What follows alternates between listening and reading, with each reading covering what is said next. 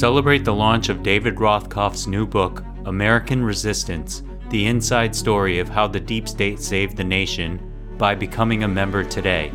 This month, new members will receive a free signed copy of the book, along with the usual member benefits, including an ad free listening experience, members only bonus content, an invitation to join the DSR Network Slack community, and more.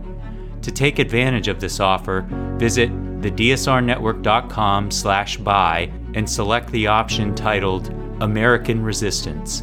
Upon successful checkout, you will receive a confirmation email with instructions on how to redeem the book. The book retails for $29, but is included with this membership option. You'll just pay for shipping. Please allow two to four weeks for shipping. Thank you very much. Nine, twelve, ten, twenty-eight, two, twenty-three. This is Deep State Radio, coming to you direct from our super secret studio in the third sub basement of the Ministry of Snark in Washington, D.C., and from other undisclosed locations across America and around the world. Hello and welcome to the podcast. I'm your host, David Rothkopf, coming to you today from New York City. And we are joined today by a great group, including in Alexandria, Virginia, wearing a fresh I voted sticker, Rosa Brooks of Georgetown University. Hi, Rosa. Hi, David.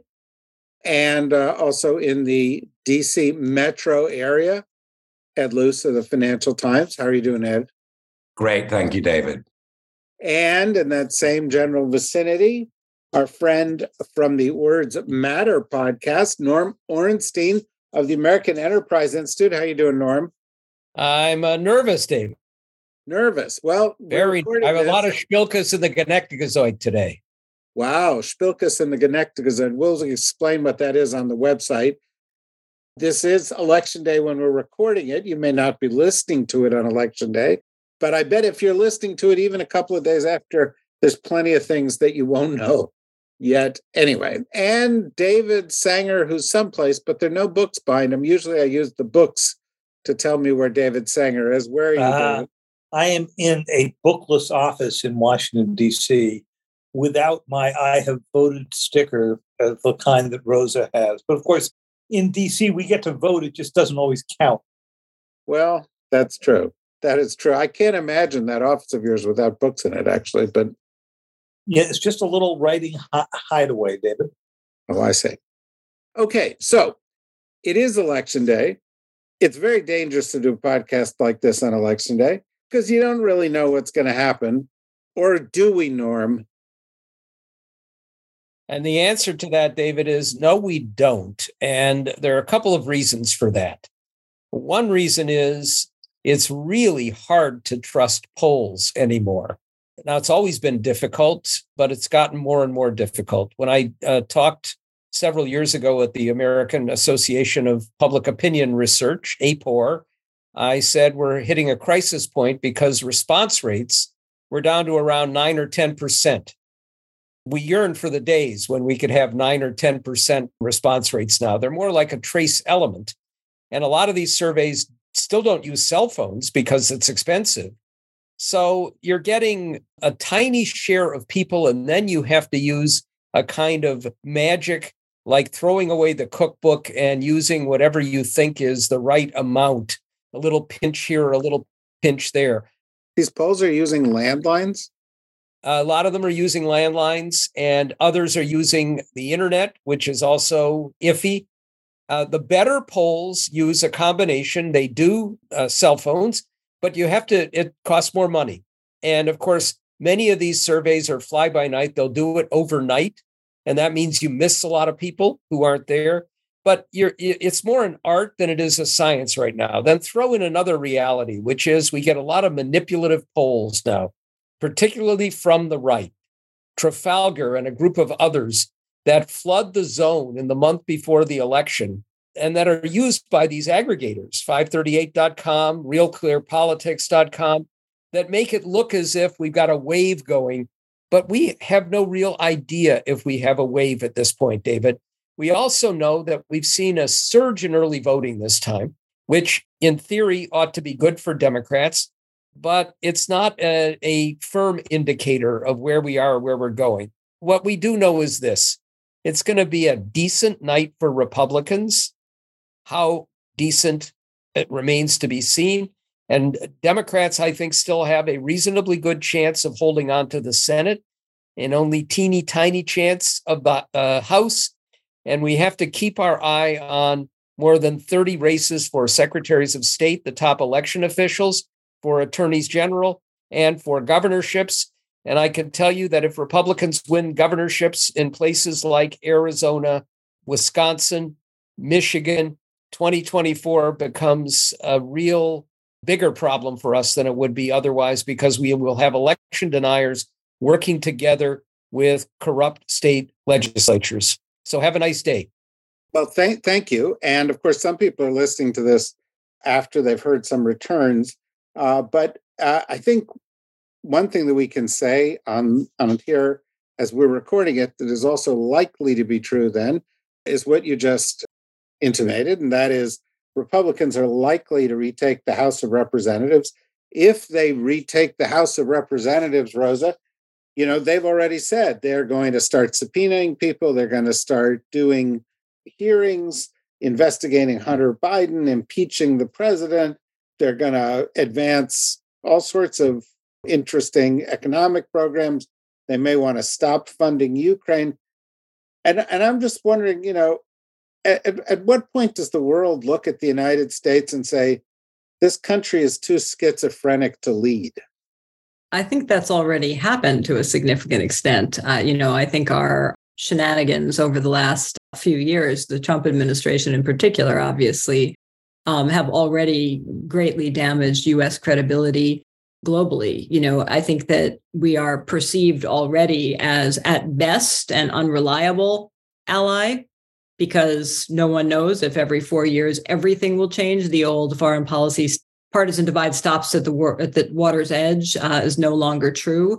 You know that the the sense of continuity in terms of from administration to administration, I think is is just not there anymore. And so our allies and our adversaries alike correctly think that there may be wild oscillations. And then on top of that, add in not just wild oscillations between different but reasonably plausible policy visions, but wild oscillations between plausible policy vision and just bonkersness, which is what we had during the Trump administration, you know, throws in that additional wild card.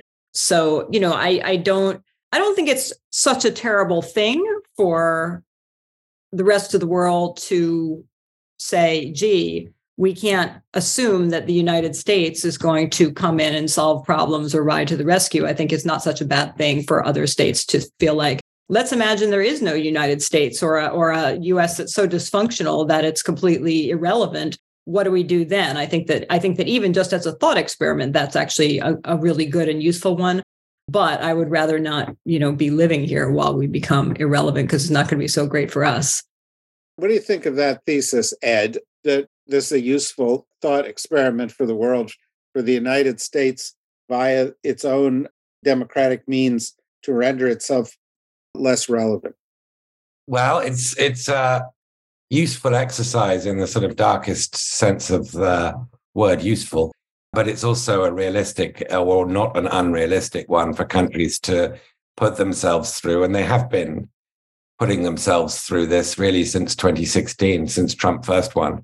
I think there is an understanding and a deep foreboding that Trump could come back, and that if he does come back, it would be a lot worse than it was last time. Uh, you know, Norm had a book, it's even worse than it looks. Well, this would be considerably worse than it was. And so they're hedging, they're taking out insurance policies against America going back that way. But I don't think um, I don't think Europe is united enough to take out a singular European insurance policy. There are different parts of Europe. The, the eastern states, the former Soviet occupied countries, the Baltics, Poland, etc., have a very different view of the war in Ukraine, for example, than the Mediterranean countries. And you know, are far more implacable in terms of not wanting to pursue diplomacy.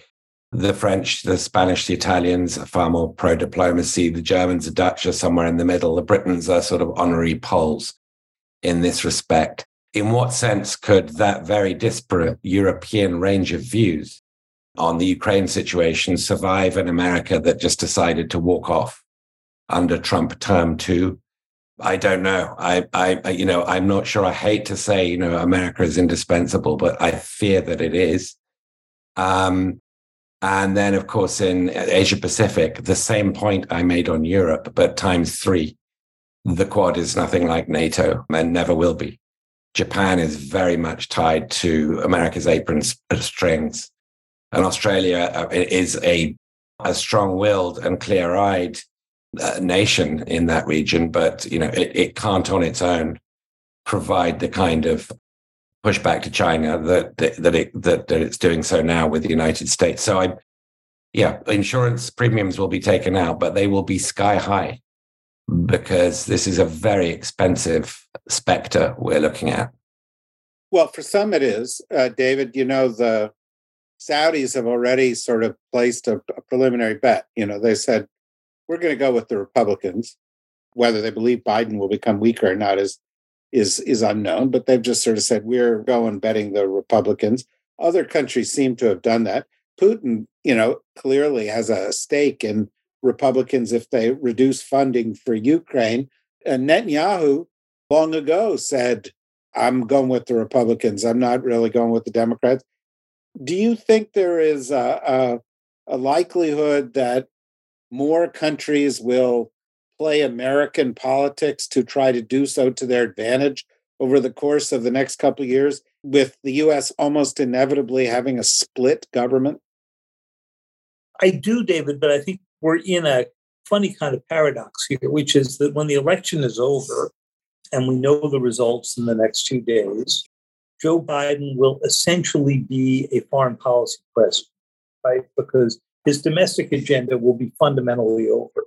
Assuming he loses the House, he still has veto capability, but he's not going to get any new domestic programs through. So that's going to bring the man who used to be the chairman of the Senate Foreign Relations Committee back to focusing entirely on foreign policy.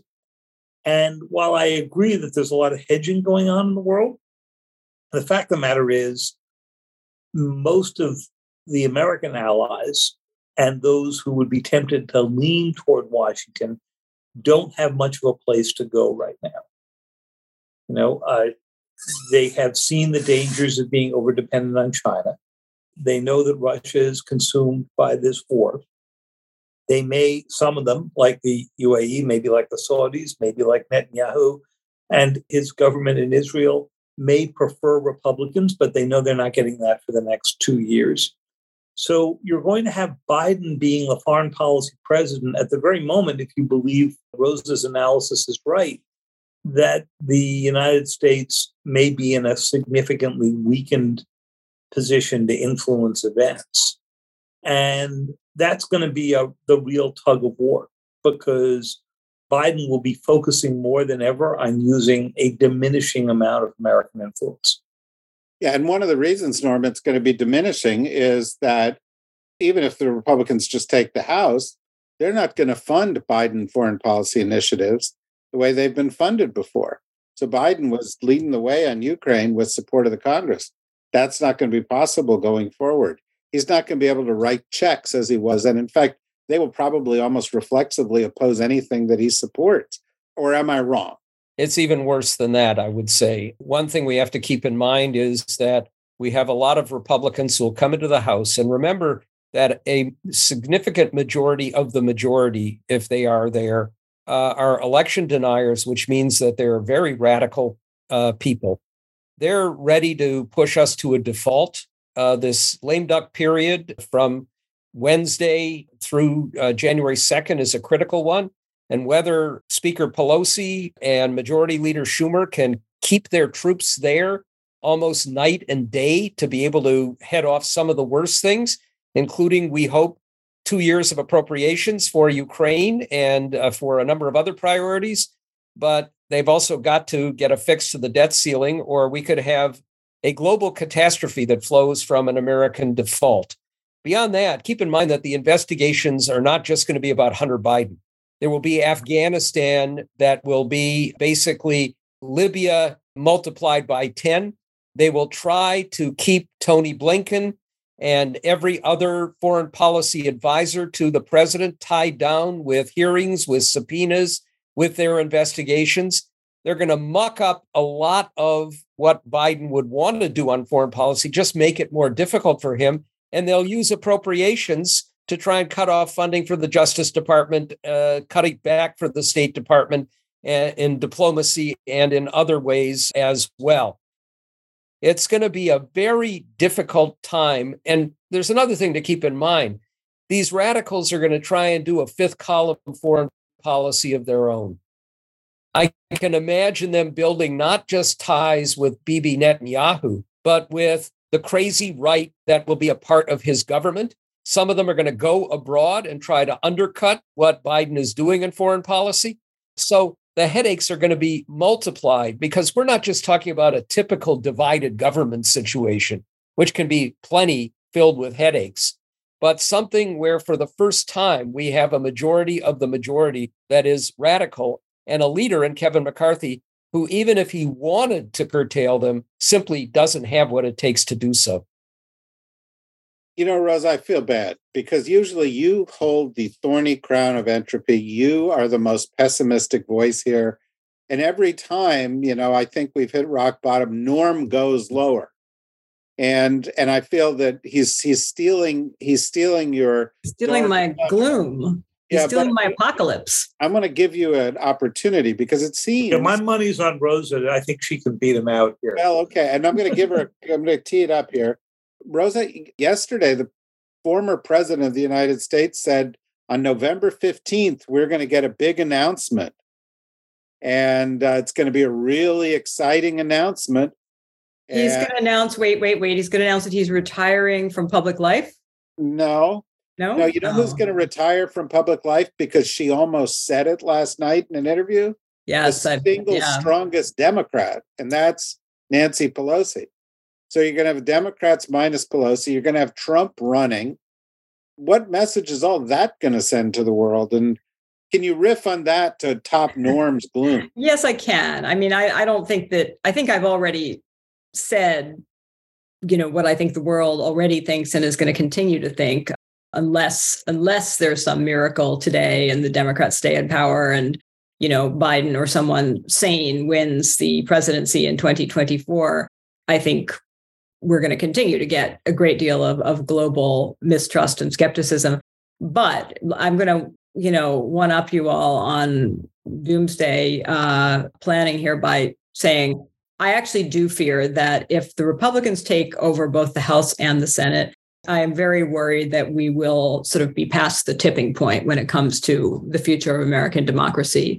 That what we have seen in the last couple of years has been a, a very concerted GOP effort from the, from the furthest right, most extremist QAnon linked wing of the GOP, election denying to target local and state level election officials to essentially suborn the process. And I think that if they're not able to take both houses, there's still a, you know, decent chance that over the next few years we can begin to restore some of those systems. I still I still think stunningly enough that that the Democratic Party writ large has not quite grasped how desperate and important this is. But I think that if they take both the House and the Senate, there is a pretty substantial chance that they rig the system in a way that, if it is not permanent, is you know generational to undo at least at, at a minimum. So goodbye democracy. Hello crazy QAnon style uh, authoritarianism. I am not looking forward to it. There you go. So Ed, first of all, I apologize for having Norm and Rosa on at the same time. clearly, clearly, and we're going to give out the number for the suicide hotline yeah, at right. the end of this episode. Yeah, and, I, and I know, and I'm lo- just looking at your face, Ed. You're thinking, do I have enough whiskey in the house? How am I going to get through these next two years? What is your reaction to what you've just heard? Well, that John McCain quote, it's always darkest before it goes pitch black. You know, well, when Norm and Rosa go low, I guess I also go low. there will it does, be. it does give David the chance to be Little Mary Sunshine at the end here. So go. On. It does. Which is, of course, my reputation. Right. Look at it this way, Ed. If we if we have the nuclear calamity we were discussing two weeks ago, you don't have to worry about any of this.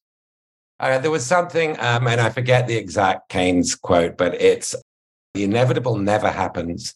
The unexpected usually does. And you know, if I were to go high here, I, I would um, expect, or at least hope for positive shocks. We, we've had our share of ne- negative shocks, and the term polycrisis, you know, has entered um, day-to-day parlance remarkably rapidly in in the last few weeks. And polycrisis is essentially a posh word for pants on fire about uh, every single global crisis together, each being an individual fire merging into one great conflagration, like, you know, Hamburg in July 1944 or whatever, a firestorm. And those shocks have been variously accelerating effects of climate change, accelerating backsliding of democracy, the um, pandemic, of course, the fact that we're not planning for the next pandemic, Russia's invasion of Ukraine, China's shift sharply to the Leninist nationalist right under Xi Jinping. I mean, all of these things can give you a polycrisis sense, but the, there is such a thing as positive shock too. And I think that the capacity for Republicans to overreach in the House and turn this into a, a madhouse show that backfires on them is non-trivial, a non-trivial hope that I have. It's, I think, a very likely thing. Overreach in the House, which will set up whoever the Democratic nominee is, whether that's Biden or somebody else, a run against Trump. Um, the fact that Trump's floor is very low, is extreme, is very high, is very depressing, but his ceiling's low. You know, he has never won a majority notwithstanding what Norm and Rosa have just said about who's going to be elected and the secretaries of state and the governors and the rigging and the fact that there are now 15 Marjorie Taylor Greens in the House, not, not three or four of them. All of those points notwithstanding, the system buckling in 2024, I still think is not the probability.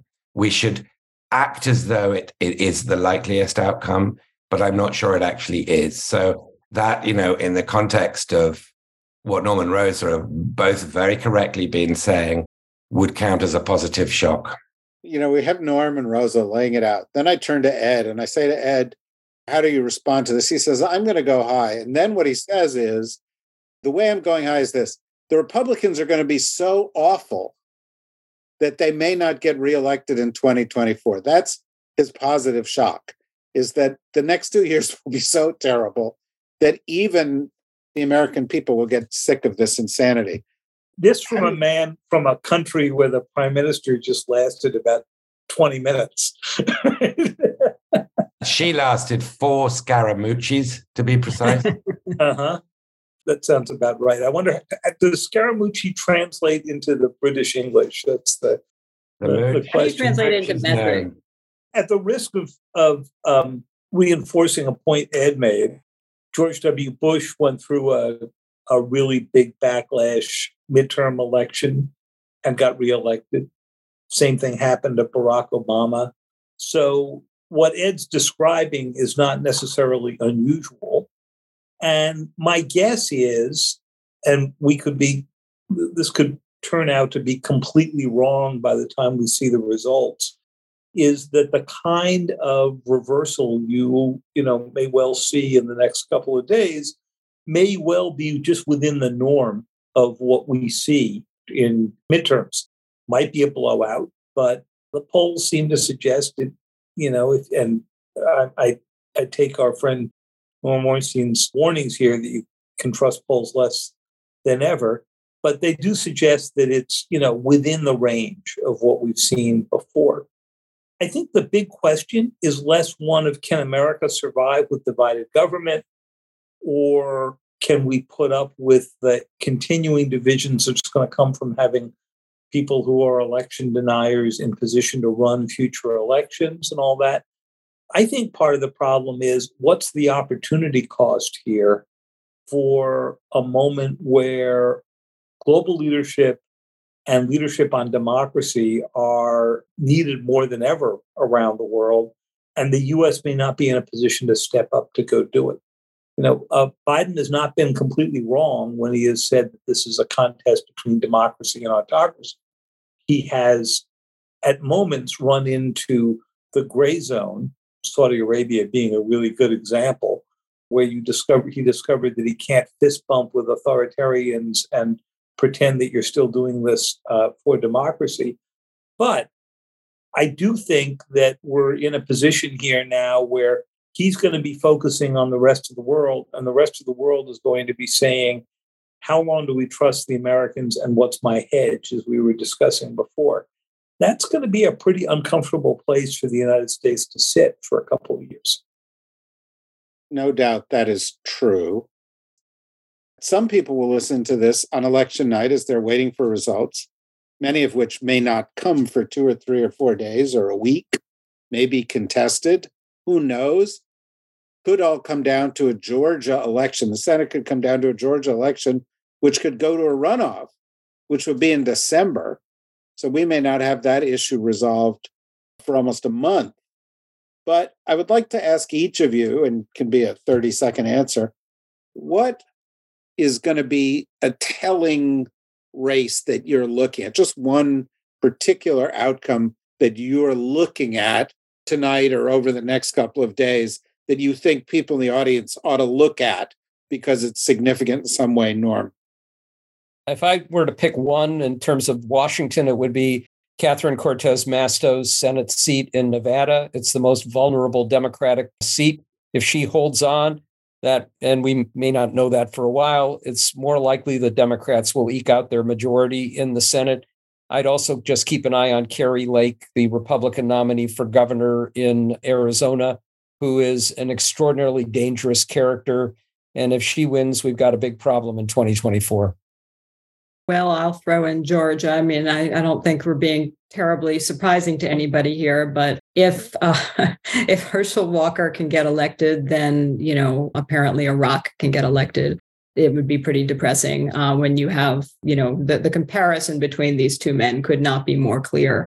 So I think that's a, that is another bellwether. If the if the citizens of Georgia are just just hunky dory with Herschel Walker being there being there to represent them in Washington D.C., then you know I don't know what to say. I'll mention a couple. Um, Abigail Spanberger, you know, I think would be the first of the night to indicate where it's going. Her district in Virginia, you know, as a centrist Democrat in um, a district won by Biden quite clearly. If she loses, then it's going to be extremely bad night. Um, I, Wisconsin gubernatorial election is really important. Tony Evers, the sitting governor, has run a decent campaign, but Tim Michaels or Michels, I never quite know how to pronounce him, his Republican opponent, uh, notoriously said uh, last week that if he wins, then Republicans will never lose an election again in Wisconsin. And we know what that means. They'll have a supermajority. We know in the context of everything we've been discussing what that means. Yeah, uh, take that in conjunction with Norm's comment about Kari Lake. If you have Arizona and Wisconsin, you know, g- governors, that, that's a problem. David? So I was going to name Abigail Spanberger as well because that was a really critical Virginia uh, seat. Yeah, and another because you guys you guys are foreign policy geeks, and right. she's a foreign policy geek, and so she's one of the few people in the Congress who follow closely. Right, and so then we'll name another foreign policy geek, David, oh, which okay. will be Elissa Slotkin, another former CIA officer, as uh, Abigail Spanberger was in Michigan. She's a really interesting case. She won by fifty-one percent in a district that has since had its lines redrawn. And um, so the question is can she survive uh, as well in Michigan? I think we'll know those two fairly early, I suspect. And if we do know those two fairly early, and if both of them have lost, it tells you where the sort of middle of the road Democrats were as they got run over or not. I'm just going to throw in the state of New York if Governor Hochul loses to Lee Zeldin, I'm moving out of New York. As it happens, I'm planning to move out of New York anyway. But I'm moving out of New York because the Republicans could pick up the five seats they need in the House in New York elections alone, congressional elections, if he does particularly well. And that's another early state to watch. David, if if uh, if Hochul loses to Zeldin, will you stop using Estee Lauder products? Well, look at my face. I've already stopped. No, no. I think your your cosmetics are good. Thank you. thank, thank, thank you for that. I I think my my cosmetician is Zoom Filter Inc. uh, no, it's not true. I've never used a Zoom filter. I've never smeared Vaseline on the lens like Kari Lake does for every shot she's in. Anyway, well, this is an interesting day. We are going to cover this this week as only we can with the expanded coverage we've got now with all the podcasts. So we are going to do on Wednesday uh, Simon Rosenberg and Tara McGowan and I will do the usual Thursday podcast with a deep dive. Norm and Kavita will do something on Thursday that's a deep dive into this. If something big happens, we'll do something in addition to that. I would also point your attention to in the feed, you'll see uh, in this mini series we're doing around my book, American Resistance. This week's uh, guest, this in- week's interview is with Ambassador Bill Taylor, and it's a great interview. And next week's is with Fiona Hill, also a great interview. So keep watching for those because the world does keep spinning around its axis, whether we have an election or not. And these people have interesting things to say. If you haven't voted, vote. If you did vote and you're listening to this while watching election returns, relax, do whatever relaxes you, possibly acupressure, possibly having an adult beverage, possibly turning off the TV because you're not going to know the full results for several days. But we'll we'll uh, we'll follow this all closely. And thank you very much, everybody. Bye bye.